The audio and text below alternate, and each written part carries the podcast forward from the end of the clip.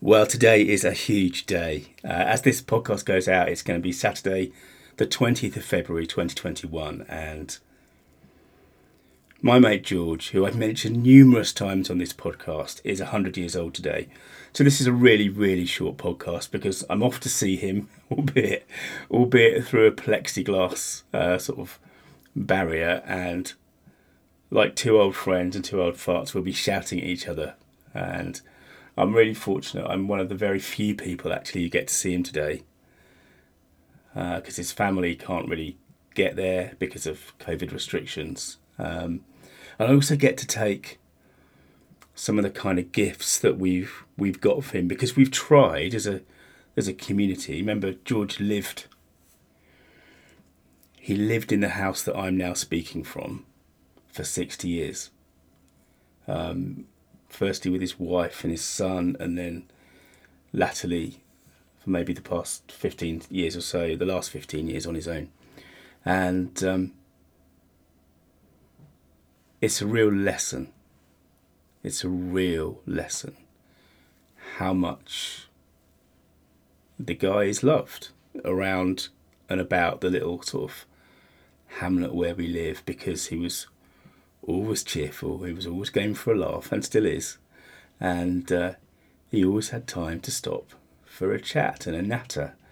And it's really, it's been lovely because I've been sort of,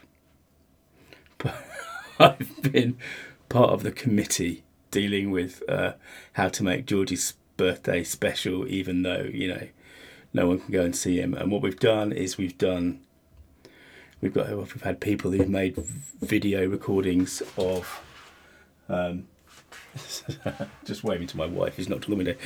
We've made video recordings of uh, people saying happy birthday to him. We've we've had people write cards and send photos, and we've made a big, a really big kind of fantastic collage of happy smiling faces, the people that he knows, the people that might go and see him normally, and um,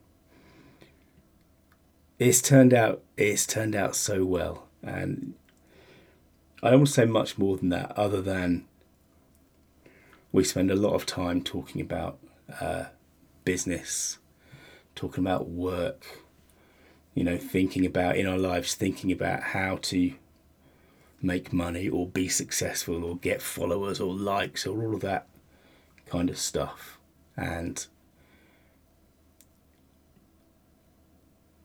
George, to me, kind of represents the the way I want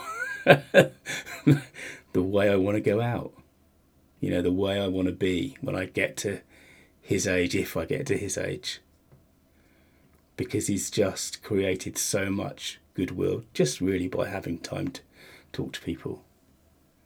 And it's so funny, I'm going to finish with this. It's so funny. One of the things, one of the pieces of real treasure um, I've gotten hold of through this process is a a school photograph, I think from 1934. So it's like a group photograph of the whole school, Anfield Primary School, village school, which is literally actually about four minutes walk from, from where I'm standing now. So, you know, George went to school very close to where he, he lived most of his life. And there he is in the, you know, kind of one of the middle rows, one of the older boys. I guess he was 14 or 15 at the time. And um, he's got a happy, round, smiling face. And you can see the man that he became and the even older man he became in that little kid. And um, oh my God, it just gives you, it should give you a real sense of perspective.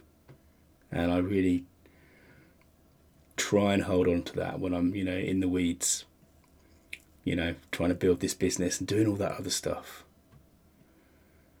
You know, George has lived a very simple but fantastic life. And, um,